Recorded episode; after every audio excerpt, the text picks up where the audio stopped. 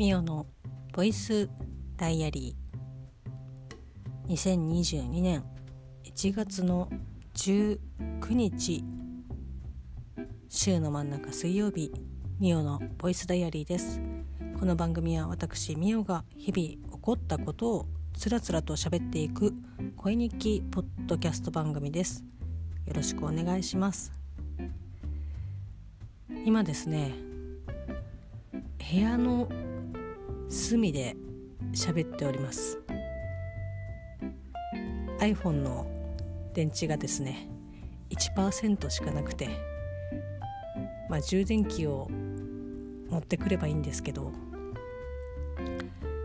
ちょっとこたつに入りながら充電をするということができないので部屋の隅にある又助くんが充電をしていた iPad からコンセントを抜き私の iPhone に差し込み今部屋の本当に部屋の隅で喋っております なんかあの本当にですね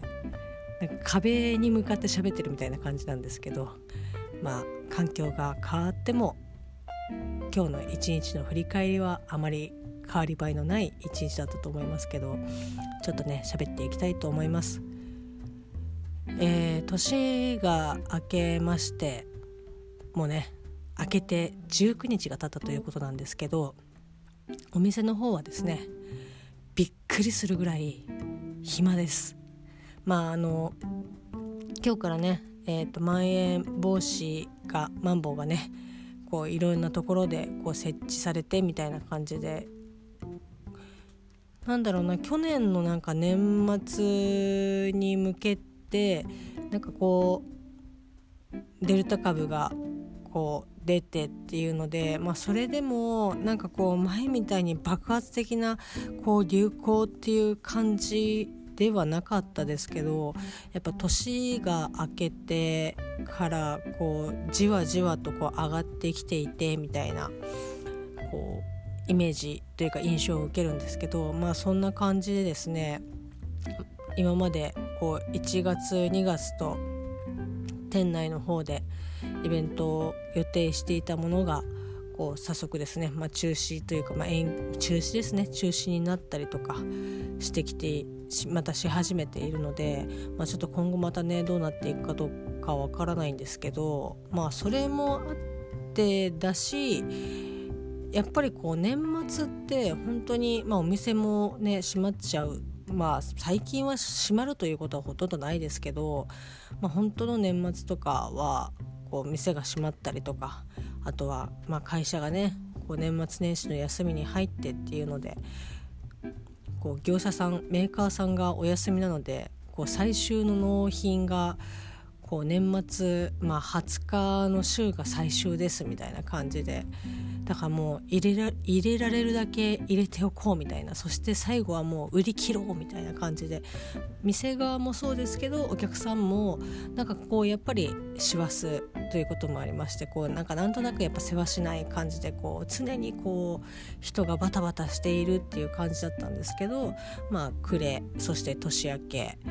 何ていうんですかねもう本当に気が抜けたような感じ。あれこんなにひなんか忙しくなかったっけ？みたいな。でそうなってくると、まあ、こうやっぱり納品もですね数が少なくなって、まあ、朝とかもですねもう本当に優雅に本来であればこう朝礼をねこう毎日毎朝やっているいなきゃいけないんですけどもうそんなものもなんかこう検品しながらこう片手間でこう朝礼を聞くみたいな。感じだったりとかして。でもああとあと20秒でオープンの時間になりますみたいな。もうすでにお客さんが並んでるんですけどっていうなんかまあ朝検品をしてみたいな。本当にバタバタしてる。もうえこの人数でこの時間までに検品絶対終わんないよねっていうようなスケジュールの中まあなんとかねみんなで力を合わせて年を越したっていう感じだったんですけど、まあ、だからそんなねこう気が抜けた感じなので、まあ、こう検品するというか納品自体も少なくて、まあ、検品とかもなんか割とすぐ終わって朝礼とかも「あじゃあやります?」みたいなっていう 本当にですね優雅というか余裕心に時間に余裕があるこう毎朝を迎えているわけなんですけど、まあ、だからこう仕事とかも今までだったらこう鬼山のように溜まっていた納品書とかもあれ？なんかあ今日これだけというかこの前できてなかったやつとかもえ余裕でできるんだけどっていう、まあ、量でまあねこっから、まあ、コロナがどうなるかにもよるんですけど、まあ、2月、まあ、節分とバレンタインがあって、まあ、3月4月とかもねだいたいだいぶなんかこうちょっとだけ暖かくなり始めてきたかなみたいな感じになってくるとこうイベントとかね、まあ、お客様のこう出入りも激しくなったりとかして、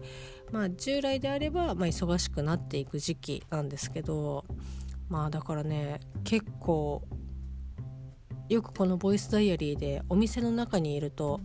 時間が本当にあっという間っていう感じだったんですけど、まあ、今日は本当ゆっくりであれ？まだ4時だ？みたいな。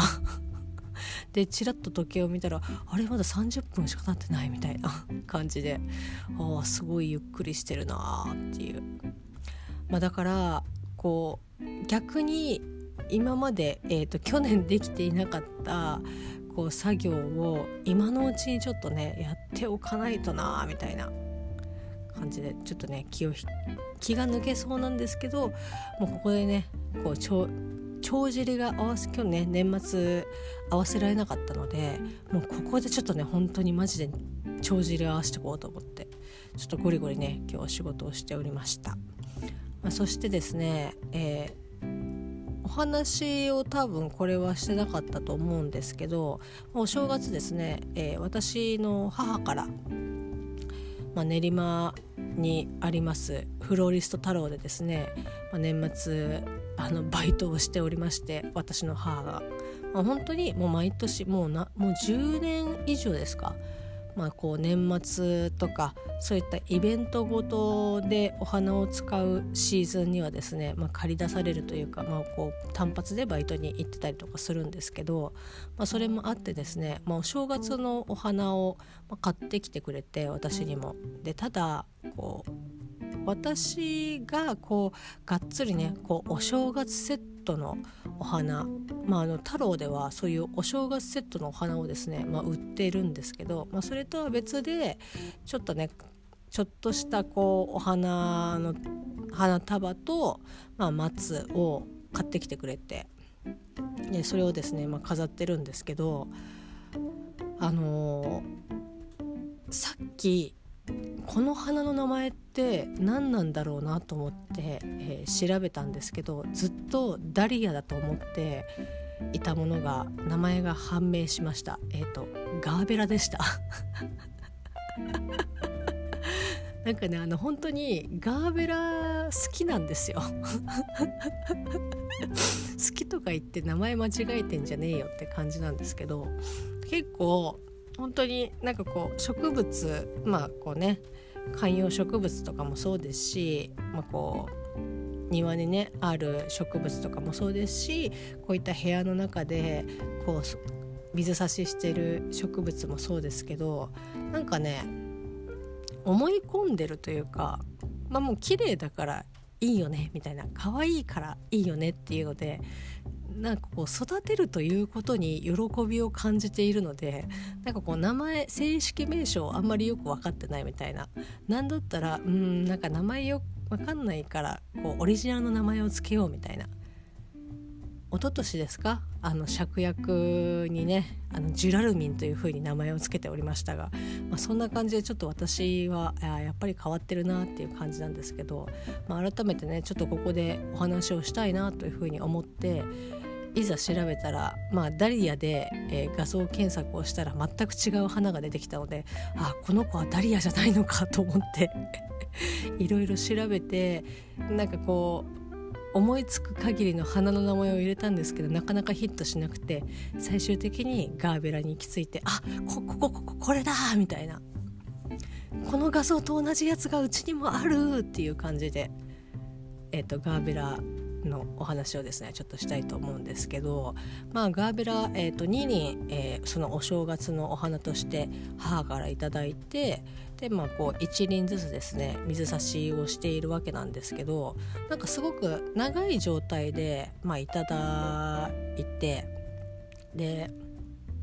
ほんとねなんか薄いピンク色ともう本当に目が覚めるようなですねこうオレンジというかもう橙もう赤に近いオレンジみたいな感じの色のガーベラでそのオレンジのガーベラはねなんか面白いんですよ。こう花びらがあって1枚だけ本当にもうプリンターの CMYK の Y イエローぐらいもうビビッドな黄色がですねピシッて入っててでえこれは？と思って他の葉っぱにはそういった黄色のこうサシが入ってなくてで裏とかこうね裏地が裏地って言い方もあれだけど裏がこう黄色だったりとかするのかなと思って見たけど裏もオレンジだしみたいな。なんかすごくねオシャンティーなガーベラなんですよね。こう今こう流行りのちょっと何て言うの？ヘアカラーのなんかヘアカラーってダサいな。そのカラーのこうちょっと一色だけすごく明るい色を少しこうポイントで入れるみたいな感じの、えっと、ガーベラです。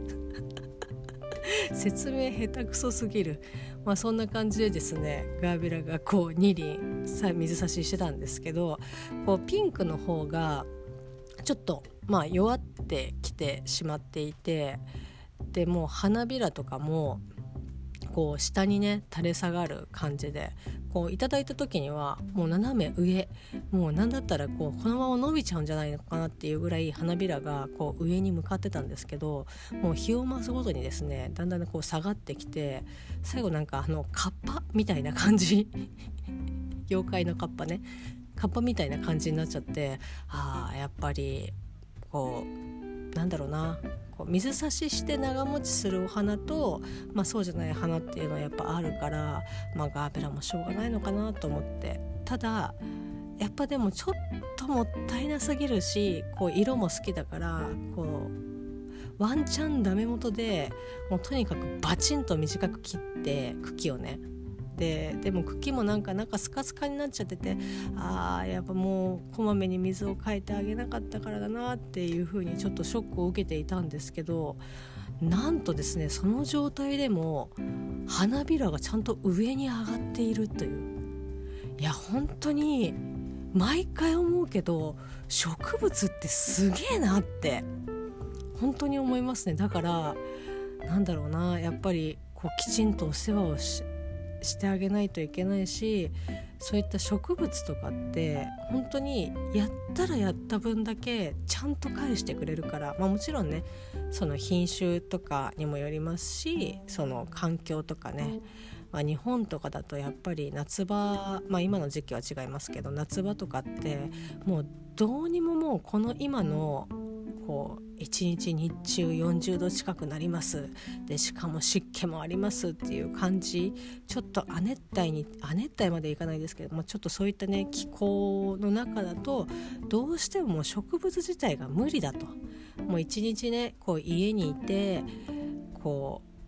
涼しいお部屋に入れてあげられるっていうのであれば話は別ですけどやっぱ日中外に出ててってなると部屋に入れてても部屋がこうこもっちゃうので熱で。やっぱりなかなか長持ちしなかったりとかするんですけど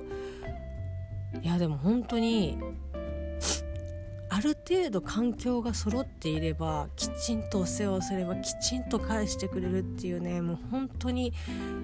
まあなんかこうやりがいがあるというか育てがいがあるというかだからもうそだからそういったことで言うとああやっぱりこう水をね毎日ちゃんと変えてあげるとかこう栄養をね与えてあげないとまあ彼らはこう100%受け身なので本当に枯れちゃったりとかするといや本当申し訳ないなっていうふうに思うんですけどなかなかそういったね反省が日々のあのこう忙しさに負けてしまうという。まあでもガーベラ本当にねふいやこれで復活するんだなって思って。なんかこう葉っぱとかだと結構水をあげるとね復活というかあの水を吸い上げて葉っぱがこうね上に向かって伸びまたこう伸びてくとかっていうことはよくありますけどあ花びらとかでもそもうね咲き切って完全にもう超カッパ状態だったのにえこんな変わるみたいな。いやちょっとびっくりしましたね。だからまあこれをねこうああよかったよかったみたいな感じで油断をしてるとまたすぐね同じことになるのででもう一個のオレンジの方はまだこうバチンとね茎をね切ってないのでやっぱこれまたねちょっと第2のカッパが誕生しかけてるので早いとこね茎を短めに切って水をできるだけ吸い上げられるようになればまた復活するかなっていうふうに思っております。まあ、ただねこう一輪挿しできるようなねちょうどいいね瓶がねなかなかねないんですよ。こう花瓶屋さんに行きたいでネットとかでもこう一輪挿しの用の花瓶とか売ってるんですけどまあねお金を出しはそりゃありますよ。こうねいいねで買えばみたいなところはありますけどさすがにこう何千円とかけてかとかってもうそ花瓶がそういうものだと思ってないのででまあ割とこうリーズナブルなこう花瓶を選ぶとまずなんかこう高さ足りないみたいな。これはもう何て言うんだろうな。ちょっとそんなに重さがないこうお花を飾るのであればまあいいかもしれないけどうーんっていうような。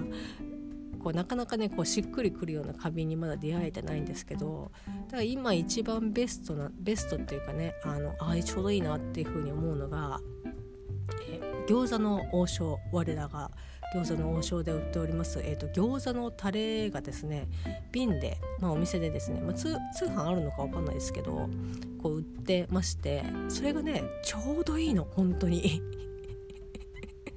だから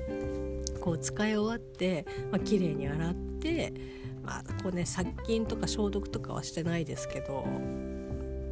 こう綺麗に洗ってそれがねこういい高さでいい水の量でみたいな。で一輪挿しに超持ってこいみたいな。っていうのとあともう一本はねこれは多分セブンイレブン限定だと思うんですけどみかんのこうお酒が売ってましてで私は結構それが好きで飲みたいんですけど最近置いてくれてなくてで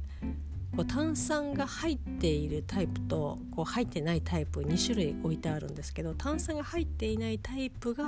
もうちょうどさっき言った餃子の王将の餃子のタレと同じタイプの細長い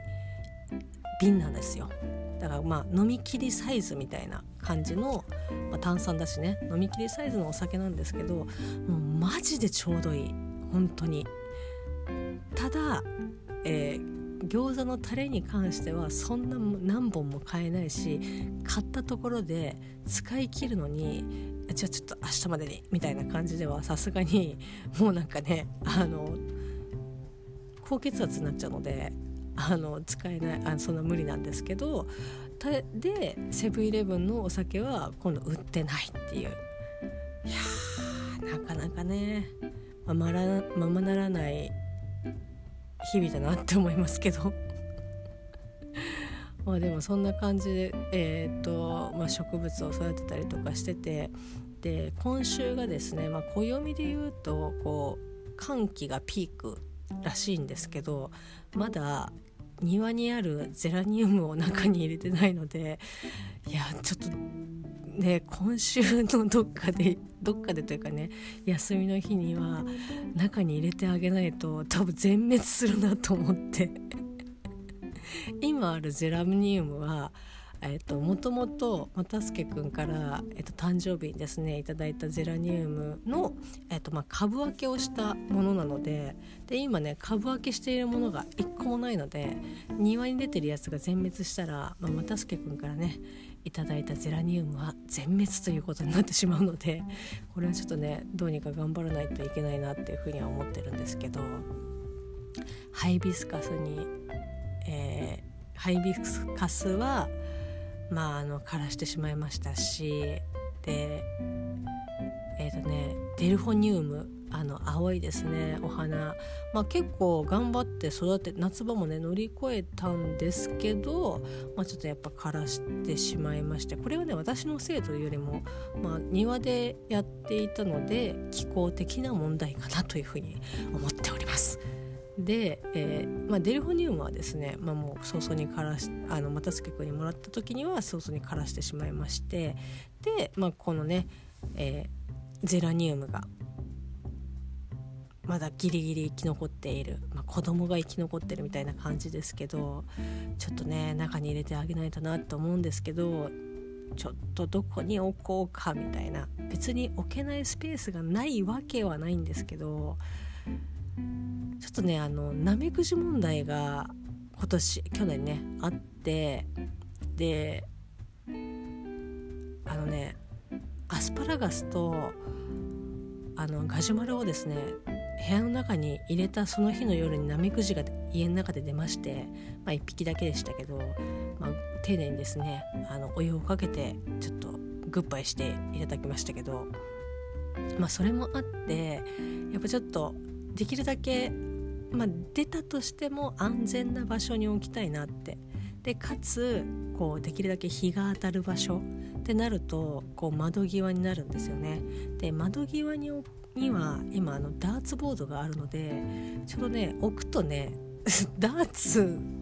やるのちょっとやりづらくなっちゃうなみたいな、まあ、でもね人間の都合でちょっとそういったのはね良くないかなっていうふうには思いつつもじゃあダーツどこに置くよっていう話になっちゃうので、まあ、おそらく2階にゼラニウムを中に入れてみたいな感じになるかなってでまあもうすぐですね引っ越しこの家にね引っ越しをしてからまあもうちょっとですけど、まあ、1年経つんですよね。だからもういい加減 えと2階の部屋をマジで綺麗にしないそあのねいるものいらないものを整理しないとまずいなっていうふうに思ってるので、まあ、ちょっとね目標目標今月中にはちょっと綺麗にしたいなっていうふうに思っております。まあね枯れる前にゼラニウムを中に入れたいと思います。まあ、そんな感じで今週はですね本当にまあ仕事はゆっくりしてるんですけど、まあ、ちょいそういったねあの季節的にまあ寒くすごく寒くなったりとかっていう時期になってるので、まあ、本当コロナもそうですけど本当うがい手洗いの、えー、と再度の徹底と、まあ、単純に体調を崩さないように 頑張ってね、えーと、乗り越えていきたいと思います。まあ、そんな感じで今日はちょっと最近ねあのやれアメスパだやれノーウェイホームだっていう風にこう結構 MCU とかね映画の話ばっかりしてましたけど植物ちゃんと頑張って育ててるよというお話でございました明日も頑張って仕事していきたいと思います。それではまた明日。